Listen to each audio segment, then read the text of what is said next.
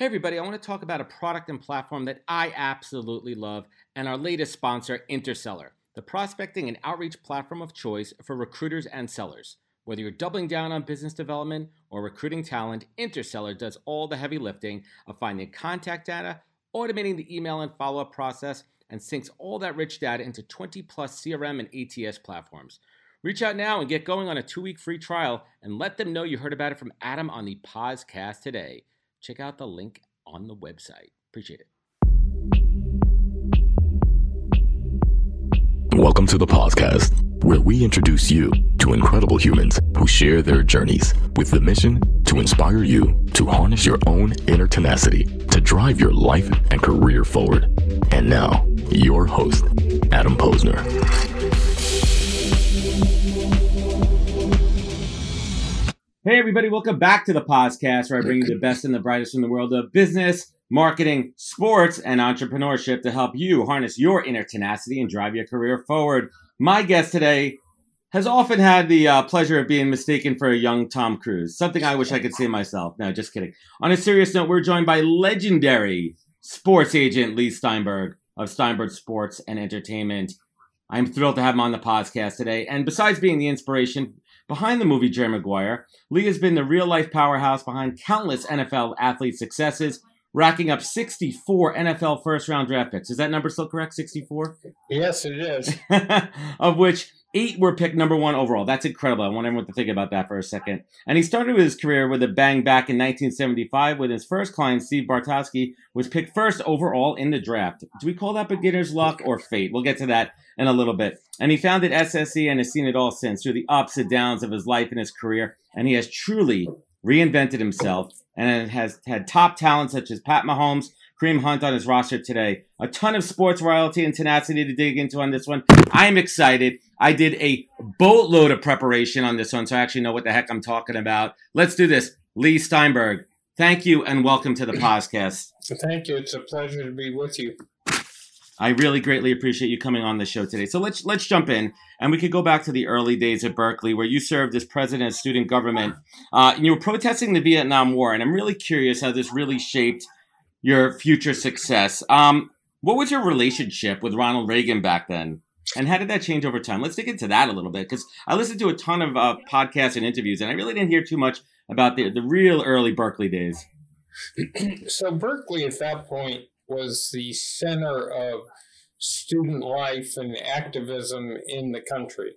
And the war in Vietnam was going on, and many people felt that it was not a good use of American lives. So protests were happening all the time. Ronald Reagan was elected governor of California, and uh, his popularity was in part based on keeping the campuses uh, from exploding. And so I was student body president. He's governor. We have to interact all the time after uh, protests, and I learned everything I needed to learn about the art of negotiating from dealing with then governor, later president Ronald Reagan, and um, we sort of duked it out at different times, and um, later we laughed about it, but at that particular really? point, it, it was wow. less humorous. Did he, did he teach you anything about showmanship? Um, well, he was all showmanship. Um, but again, being a student body president at Berkeley at that particular time was being like the governor of a of a state. It was we had changes in in dress and and music and uh, sexual mores and in the use of herbal substances, and there were a variety of things that were were changing the whole culture, and it was being resisted. Um, so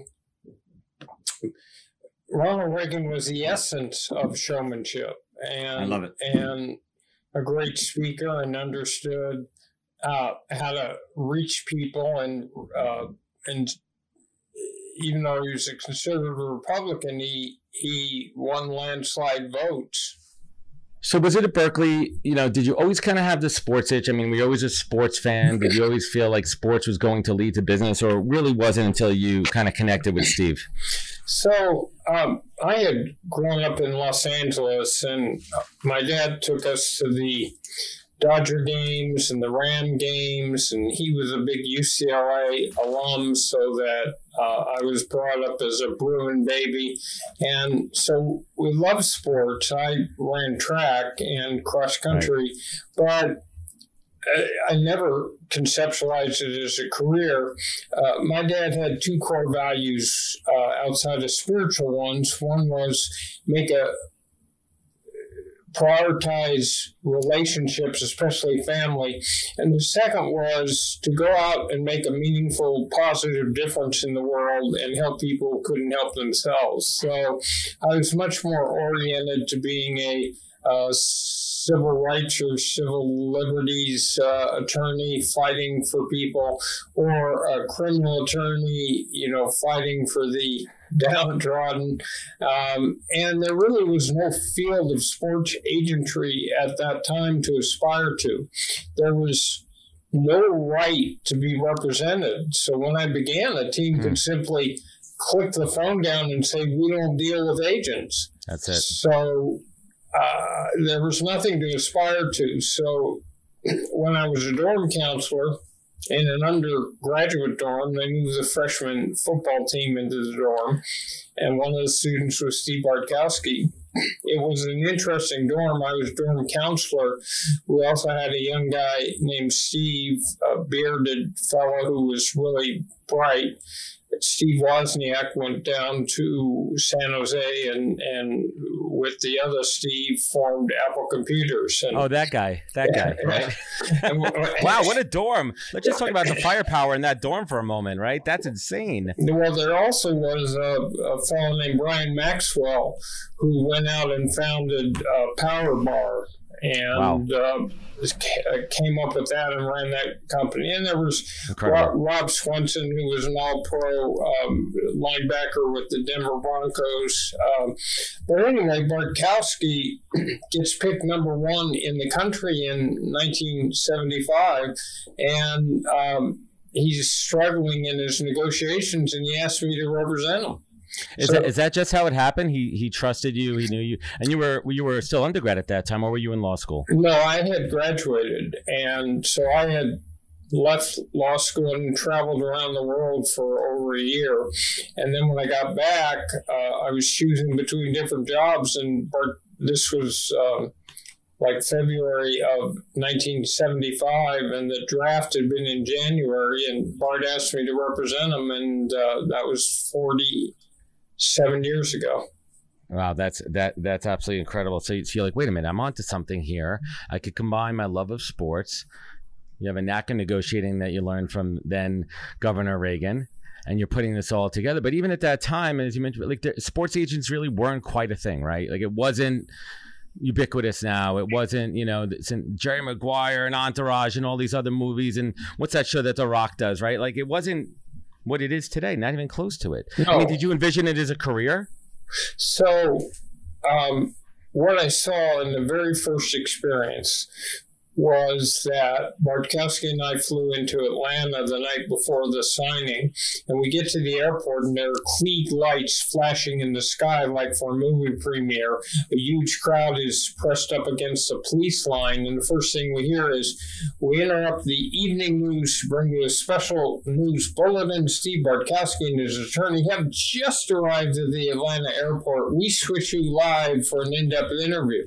So I saw then that athletes could be role models and that they were the celebrities and they were the movie stars in communities across the country.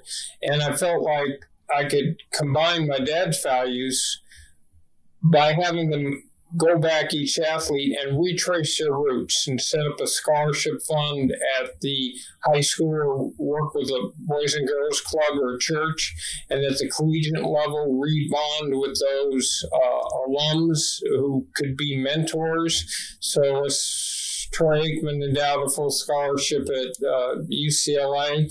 At the professional level, we I challenged each of them to set up a charitable foundation that would attack some problem that was near and dear to their heart. So and then we would take the leading business figures, political figures, and community leaders and put them on a board, and they could help execute a program. So that's work done putting a, the 175th single mother and her family into the first home she'll ever own by making the down payment and having the house outfitted. It's athletes changing lives or giving back, truly yes, giving back. Right. And, or, or, Patrick Mahomes with his 15 in the Mahomies, uh, which helps youth charities and, uh, you know, buys lunches for school kids. It's, it's incredible. And, and, and while doing my research, that's something that really resonated with me deeply that you've always kept through your ups and your downs. And we'll, we'll get to the downs in a little bit, but you've always kept that true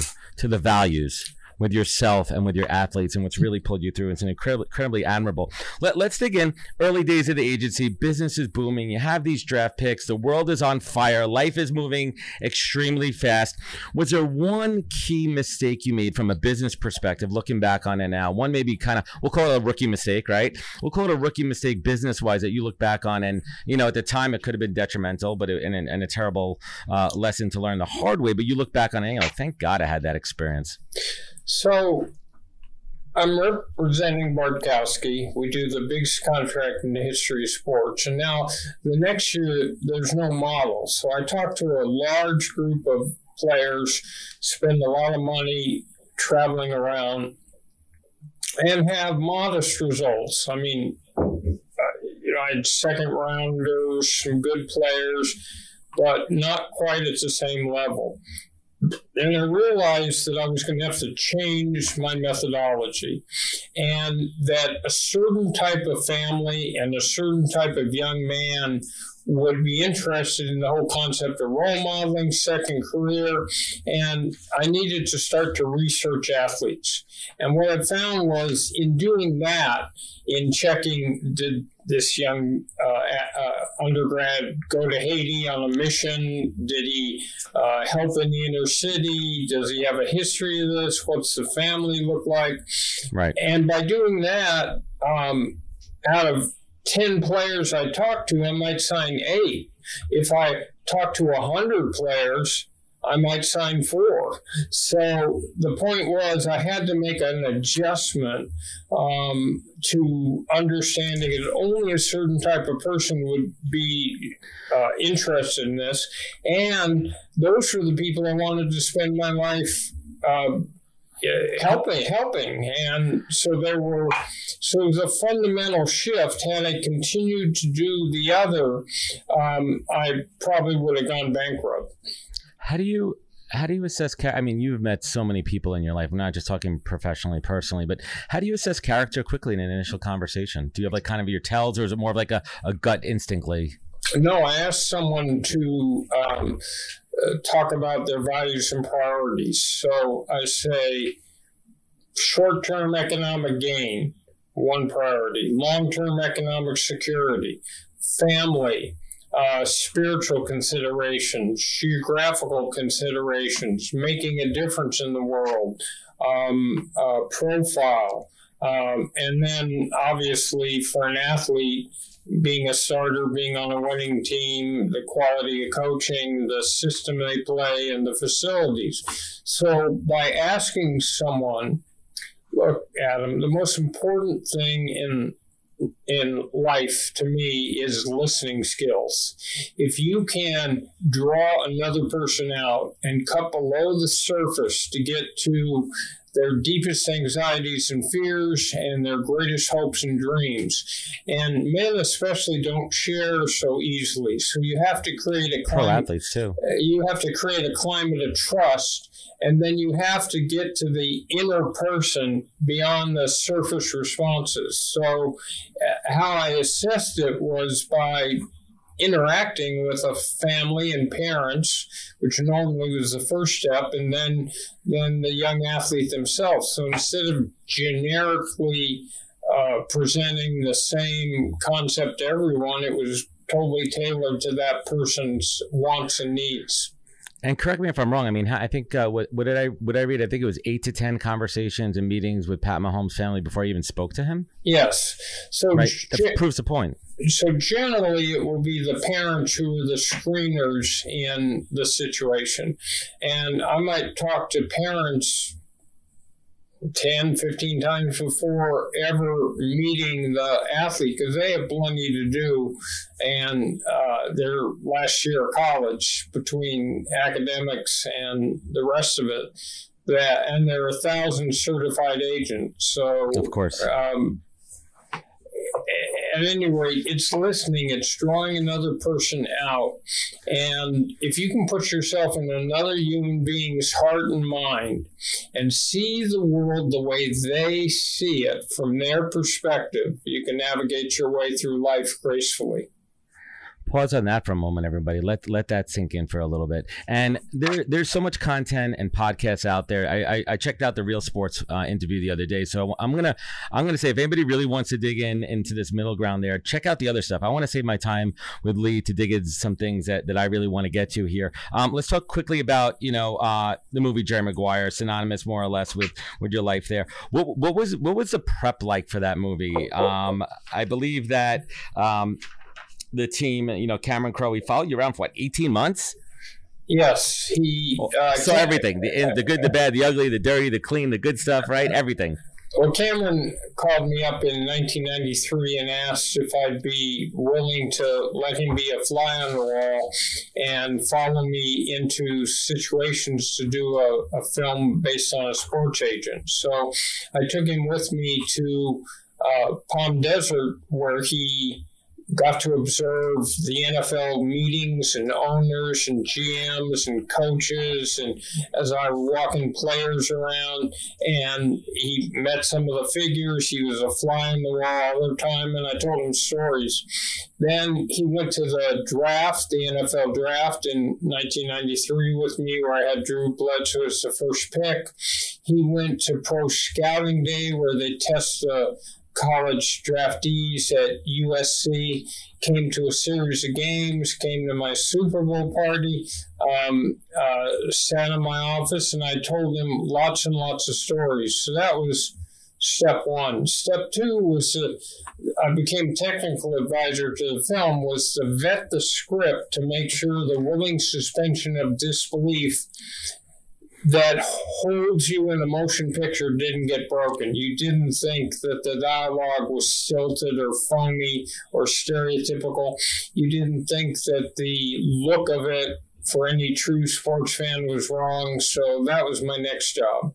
And then after that, I had to take the uh, took some of the actors and tried to put them in role. I took Cuba Gooding Jr. down to the Super Bowl in Phoenix and made him pretend that he was my client. And he hung out he hung method out, acting real method acting right, right. there. He hung out with desmond howard and amani toomer and so and and basically did did that. So it's been 25 years and i rarely go out to an airport or to dinner somewhere where someone doesn't run up to the table and say uh, either say those four words to me or ask me to say what starts with "show me the." Yep. Let me. Did did um you spend some time with Tom Cruise? What did, I did. What, what, what you learn from him? Um, as a profession, as a professional, he's got a very complex life. And um, what you can learn from him is his ability to focus. And it's the same thing as an expert athlete needs, which is so the quarterback's thrown two interceptions, the crowd is booing, the game is getting out of hand. What does he do now? Can he compartmentalize that experience, adopt a quiet mind, and elevate his level of play in the critical moments to take a team to and through victory? While Tom Cruise has the ability notwithstanding dozens of things swirling around him to stay focused and in the moment. Yeah, incredible. I've heard that about he's one of the hardest working actors ever out there. So, Leigh, did the did the movie hurt your career or help your career? Oh, I, I think it helped. Um, I think it helped humanize sports agents for people who previously thought just stereotype, you know, multiple jewelry and rings Sharks. and slick hair and and fast talking and show the real caring there is in these relationships. I mean, there's a lot of synergy between us recruiters and sports agents. Maybe a little bit different in the compensation in, in some levels. pretty, pretty, pretty interesting. Um, so pre sobriety, uh, what would you say was the peak of your career? Was it is there that that one top of the mountain moment for you? Uh, there were several. One was Troy Aikman winning his first Super Bowl and walking onto the field, and he's a very good quarterback, Troy Aikman, and walking out after they beat the Bills, and he's Troy Aikman, uh, naming lights. Um, another time was Steve Young, who had been in the shadow of Joe Montana for the 49ers. And they play in the Super Bowl against the Chargers. He throws six touchdown passes. Monster. I, get down on the field after the game and he runs up and hugs me and says, The monkey's off my back. The monkey's off my back. And then um, the great honor of presenting Warren Moon being hit, uh, giving his like nominating speech at the Hall of Fame in. Canton, and he becomes the first um, African American athlete in the modern era to uh, be inducted into the Hall of Fame. And we had been together, been together for 23 years. We sort of grew up together, and so watching the the fruition of his career, the the high point was uh, thrilling. That's unbelievable. What, what, was it? Was it purposeful in your career to stay focused on football and not so much other sports? No, we went into baseball and had a large baseball practice with my partner uh, Jeff Moorad, and we ended up having sixty baseball players. Um, Will Clark and Matt Williams uh, in another era, Pudge Rodriguez, Shawn Green, Pudge. um, uh, Manny Ramirez. Um, we we had, and then in basketball, I did about four lottery picks, and then represented. Um, uh, Olympic people that came back, like Brian Boitano, who was the Olympic skater that won the gold medal, Kerri Strug, who stuck a vault in women's uh, gymnastics. In boxing, I represented Lennox Lewis, uh, the heavyweight champ, he was and impressive. and Oscar De La Hoya. Um, but my goal there was to get them to become their own promoters and take ownership and empowerment over their own lives. So success came, and with great success came wealth, came vices, came stress, came the other side, the dark side of life, and you found yourself, Leigh, in what I call the shit pit, the lowest points of your life. And correct me if I'm wrong, Leigh, but the treasures are really found in those shit pits. When you're at the lowest and you have nothing else and you have, you lose everything and and correct me if I'm wrong you relationships passing of your father and everything was going downhill and you were down in that moment and you had to look up how'd you pull yourself out of it Well, the first thing was nothing in work ever stressed me out. The stereotype of, uh, of I go in the office every day expecting there'll be reverses. We won't win everything. We uh, uh, life, you, all the planning you do uh, will will not prevent some hideous uh, result from happening. I expect that it was in my private life where my father died a long death of cancer. My two older sons uh, were diagnosed with retinitis pigmentosa, which leads to blindness and um, and losing a home to mold. And um, it were those things. I felt powerless in in a way to protect my family, and. Um, um, and I turned to the wrong thing. I turned to alcohol, and I was sitting um, on my father's bed in Los Angeles, and my only cogent thought was where I could find more vodka. And I had an epiphany of proportionality and realized what am I doing? I am not a starving peasant in Darfur. I don't have a last name Steinberg in Nazi Germany in the late 30s. I'm, I don't have cancer. I'm not sick. What right do I have to be just squandering time this way? And um, and I made a pledge that if all that happened from that point on was I maintained sobriety and worked with a 12 step program with a unique fellowship um, and was a good father, that would be enough. And anything else that came along.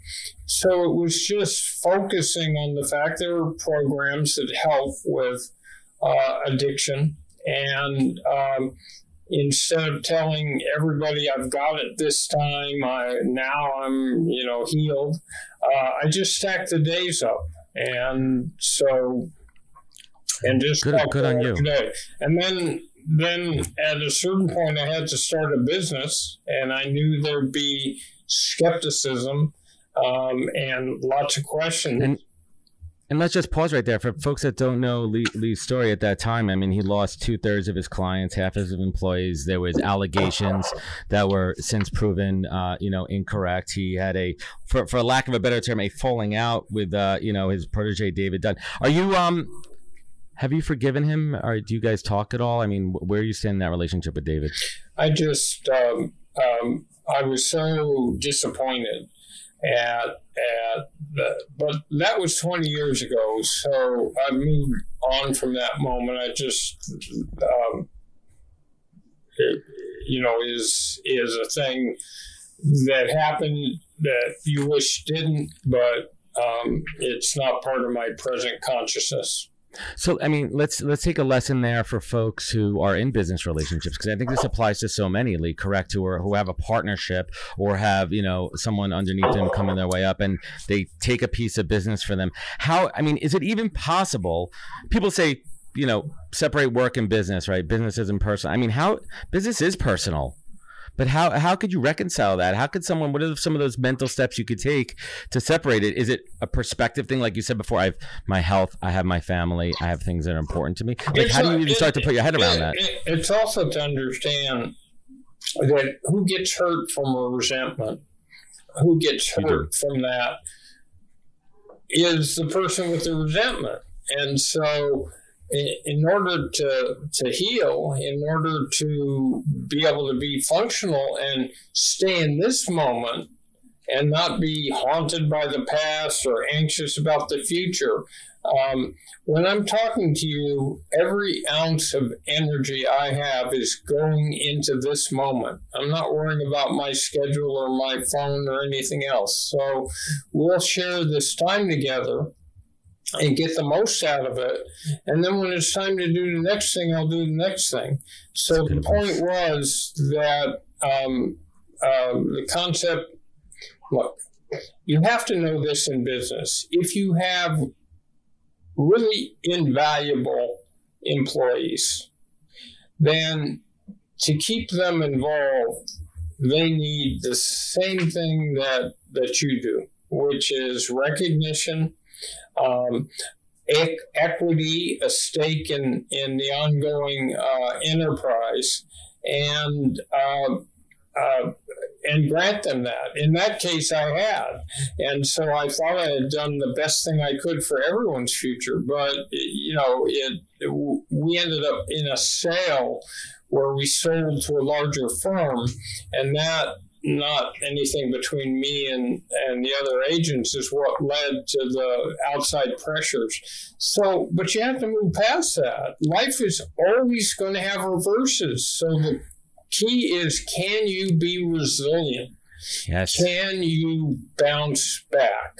So it's only human to get to get shocked or set back by certain circumstances. But once that happens, can you reset yourself and focus on this moment, this time, and what is about to happen? So I live in the moment. And uh, it doesn't mean I don't do planning, but I live in this moment.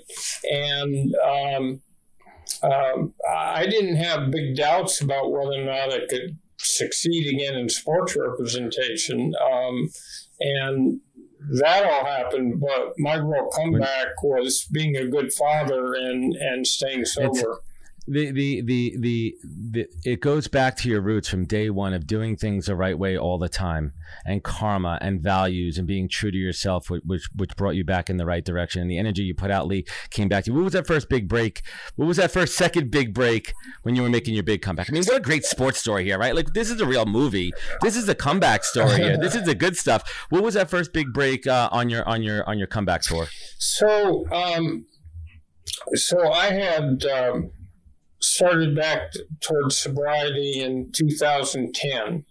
But I thought I would wait for a series of years to make sure that everything was totally stable and uh, the rest of it. And then a group approached me from Houston, a fellow named Scott Irwin and and um, uh, uh, mostly oil men, and they wanted to fund me to get back into it. And so, and they understood everything about what I had been through and where I was. Um, in 2016, uh, we signed Paxton Lynch, who was a first round quarterback out of Memphis. And that really was the breakthrough because I had already been known as a quarterback agent and had endless amounts of quarterbacks. So that was the breakthrough. Um, Paxton Lynch, and then the next year we signed Patrick Mahomes, and um, and then followed that with Tua Tagovailoa, and and and uh, we have a quarterback starting for Washington now named Taylor Heinicke, and um, and a practice filled not too shabby with with great young players. Uh, just a random question: Do do you play fantasy football? I, no, I don't do anything that involves gambling. Not not no vices. Because I came through the era where the biggest fear in sports was that somehow an athlete would get involved in gambling, be blackmailed, right. shave his performance, and then you wouldn't have the fan support you conflict have. Of interest. Like wrestling. It'd be a conflict. Uh, random question here: Do you think Pete Rose should be in the Baseball Hall of Fame? Has anyone ever even asked you that? Um, yes. Um, oh, I thought I had an exclusive here. yeah, no. um, um, what, what, what gets hard in that situation is that we don't expect people to be perfect. I mean, people are going to have their different flaws, but he bet on baseball he, as a manager on his own team. Um, but I guess at a certain level, you know, life's about forgiveness and life's about moving on. So um, I think as time passes, uh, we can recognize him for Interesting. Amazing player he was, and and um, and I I think you know he made mistakes, so we've all made mistakes. So eventually, you just have to give him a pass and say um, he's it's it's time for him to be in the Hall of Fame. Interesting. So let's talk about Pat Mahomes for a moment, and let's talk current events. He he, the last two games that he's had, and we're recording the show on the 13th of October, and might air about four weeks from now. And I I am pretty confident that Pat's going to turn it around. But the last two games have not been his best. We'll just say that. But the thing that stood out to me, he took full accountability full accountability. I heard the press conferences and I'm like, holy shit, I'm talking to Leigh in a, in a little bit. And he just had this press conference I mean, does anything speak more volumes about what kind of person and character that he is? That he didn't put the blame on others. He didn't blame the refs. He didn't blame the weather. He didn't blame his receivers. His his O line. He took that upon himself. What did you feel when you heard him after the press conference? Well, that's just who he is. He's grounded. He takes responsibility. He uh, is a leader. And um, look, the it's not like he plays defense. Um, the uh, yeah. he, it's a natural, mm. intuitive, grounded sense where he doesn't get too high or too low, and he takes responsibility. Well, that's great because the other players know that he's got their back. Hmm. Yeah, I mean that's that's true leadership, right? I mean that's that's what leadership really is, and I mean it, it, it, it's epic. Let me ask you this, without getting into too much detail, what what was that deciding factor in your opinion? Why Pat signed with you? Um, the screening process that his parents did. His father was a former baseball pitcher who had been a relief pitcher for many years.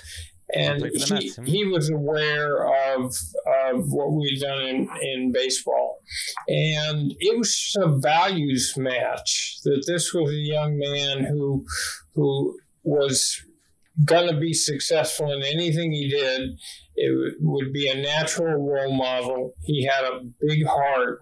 He cares a lot about other people. Adam, if you were with him, his first question would be, How are you doing? So he's very outward oriented that way. And, um, um, and the values just matched up. So when we talked about could he retrace his roots, he was all in and his parents were all in. And we talked about and It's then alignment. and then how bright he is um, and and you know he talked about the fact that he thought about going to law school and he, we've been able to get help him with Chris Cabott uh, our um, ceo and younger attorney um, to do all sorts of things uh, he bought into the kansas city royal baseball team the local soccer back in the community. soccer team he's Right. he's been of Kansas City. Let me let me ask you. Let's switch gears for a moment here, and going back to your roots. You know, social justice has always been at the heart of it, advising players there. In this day and age, how do you um, guide? What's kind of like your approach to guiding your athletes to align with the right social justice causes and, and really make meaningful change? Is there is there a is there a formula to it, or is it really go back to the values and really aligning best on values and the best philanthropy? Again, it it's the concept. If you're trying to empower an athlete, the enemy for athletes is self-absorption.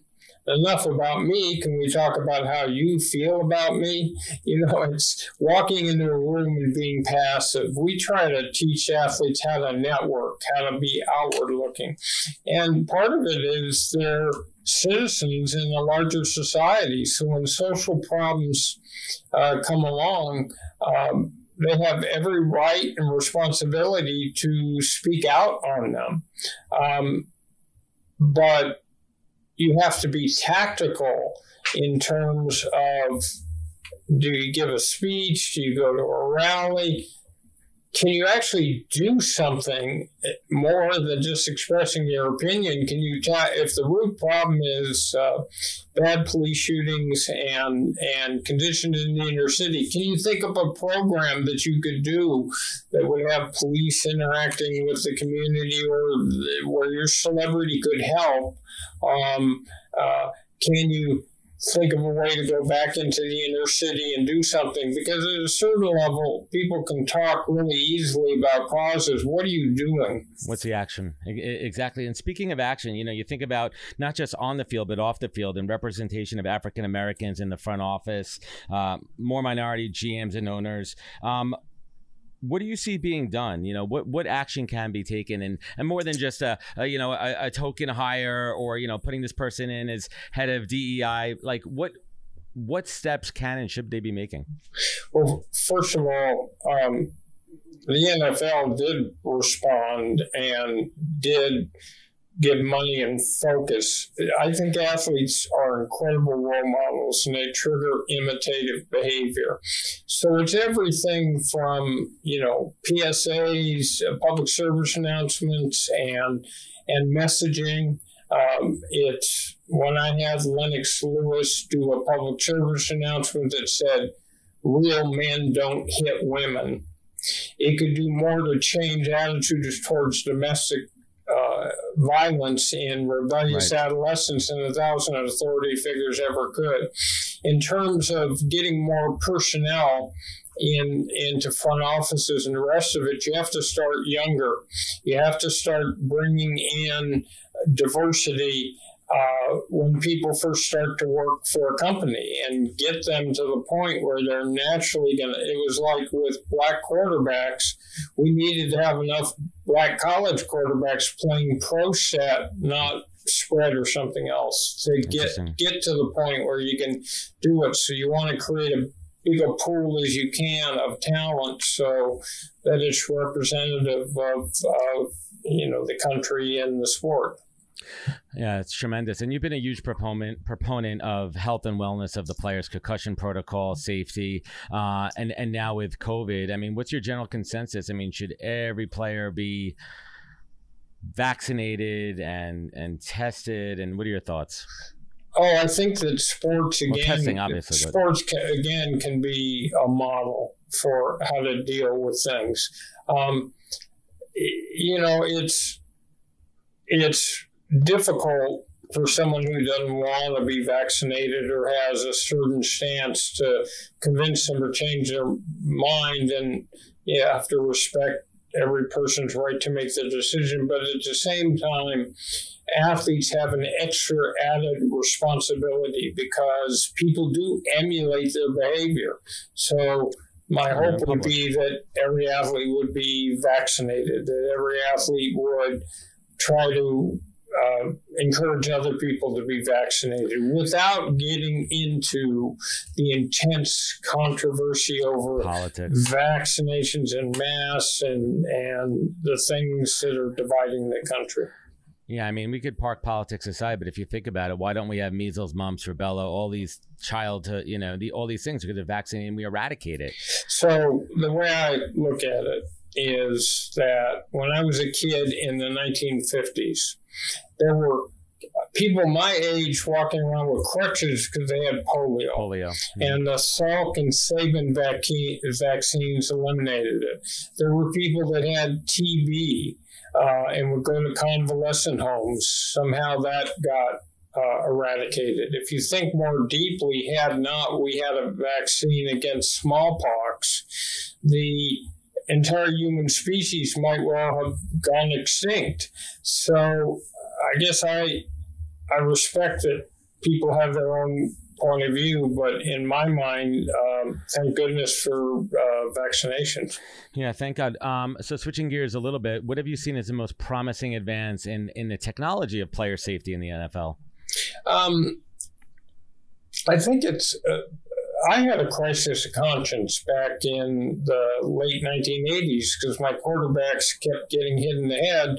We go to doctors and ask how many is the right amount and when should you quit and what are the long term consequences. No doctors could tell us. And so I started holding concussion conferences and uh, with leading neurologists from across the country. And uh, at this year's Super Bowl party, we'll be having number 17. So the 17, you know, and it, it's everything from being careful about young kids being involved in collision sport because their brain's still in development. Right. It's thinking about a sport like football. Can you eliminate hitting, blocking, and tackling in practice and in training camp. So the only hitting occurs in the game. That would knock out right. 40%. And then it, are there ways to heal the brain? One really promising technology is called RTMS, and it's uh, electricity going in the brain. And, and, and I'm not a doctor, I can't uh, validate any of this, uh, but it seems to be promising. So we have to keep. Uh, is there ever going to be a helmet that does more than protect against skull fracture? Um, so so many different steps. And Adam, if you think about it, it's not just pro football; it's college and high sports. school and, and hockey and field hockey and and any contact sport and kids uh, uh, heading the ball in AYSO soccer, which is not good. Yeah, that's a tough one. So let's let's bring it home here, Leigh. When when you think about one day your your time on this earth is going to come to an end what do you? How do you want to be remembered? How, what do you want your legacy to be? um, as a, a, good father, a good son, uh, a good friend to people when it wasn't convenient to be a friend, uh, when it might cost something because your friend's in crisis. Um, and then did I do my best to have a make a meaningful impact and help people who couldn't help themselves? Did I care about sex trafficking and domestic violence and racism and bullying and and the environment um, and and try to put together programs that could address those issues? And uh, what you can do is just keep trying and keep consistently uh, working on ways to make life better for people. Being a, being a real change maker. And Leigh, what is what is the single greatest piece of advice that you've ever received that you take action on every single day? Um,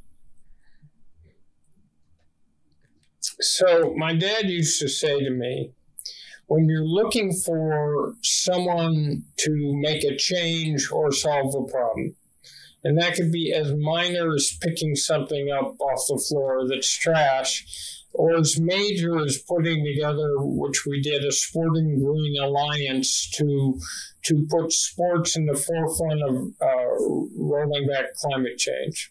But when you're looking for someone, your tendency will be to look to they or them, the amorphous they, the older people, political figures. And he would say, you could wait forever uh, for someone to address things. The they that's supposed to solve this is you, son. You are the they. And so it, it gave me a sense that I was my brother and sister's keeper, that, that I had to uh, try to make this life meaningful, um, and that um, the the real value in life at the end of it was how you were in relationships and whether or not you tried to make a difference. And last but not least, Leigh, thank and thank you so much for opening up and your vulnerability and sharing so much with the world here. And last last but not least, you know, you, you look back on your life and you look back at the highs and the lows and you look back at that lowest moment, which I heard was when you were in that diaper in the hospital at the worst point of your alcoholism and you really had to pull yourself up and you lost so much and you had to harness that inner tenacity that you have in spades more than so many other people on this planet and find it and harness it and see that north star and see that compass and on the flip side you're sitting here you're healthy you're building your business life is going in the right direction and you want to show gratitude, what keeps you focused? What is your compass? Leigh Steinberg, what is your North Star in life? It's a sense of optimism. It's a sense of, um, of appreciation for all the blessings I've been granted, but it's also a sense of optimism. In other words, um, I was brought up in a way where if there's a barn filled with defecation and that's all you can see, uh, there's got to be a pony in there somewhere, right? If you can find it. And like Sisyphus pushing the ball up the hill in the Greek uh, legend, and every time it goes up, it, it rolls back.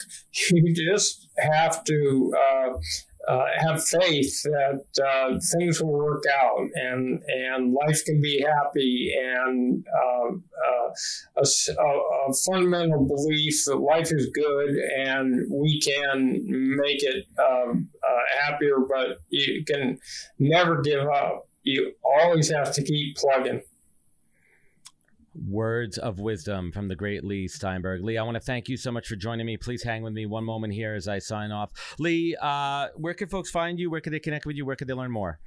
So I'm on all the social media. I um, I tweet at Leigh Steinberg. I'm on Facebook and LinkedIn, and our, our website is uh, Steinberg Sports. So you can look for our agent academies and our uh, outreach educational programs, steinbergsports.com will get you there.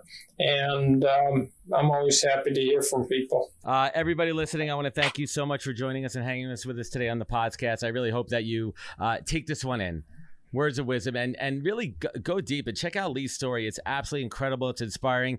He's a freaking legend. I'm grateful for him uh, spending time with all of us today. You know where to find out more at thepodcast.com. Remember, take care of each other, look out for one another, and catch us next week for another great episode of the podcast. Take care, everybody.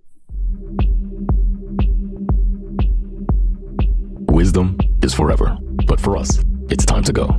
Thank you for joining us. Luckily, we'll be back with our next episode soon, jam packed with more incredible humans. Thank you for listening, subscribing, and sharing. To join the conversation, search the Podcast on LinkedIn. And to catch up on past episodes and more info, please visit www.thepodcast.com.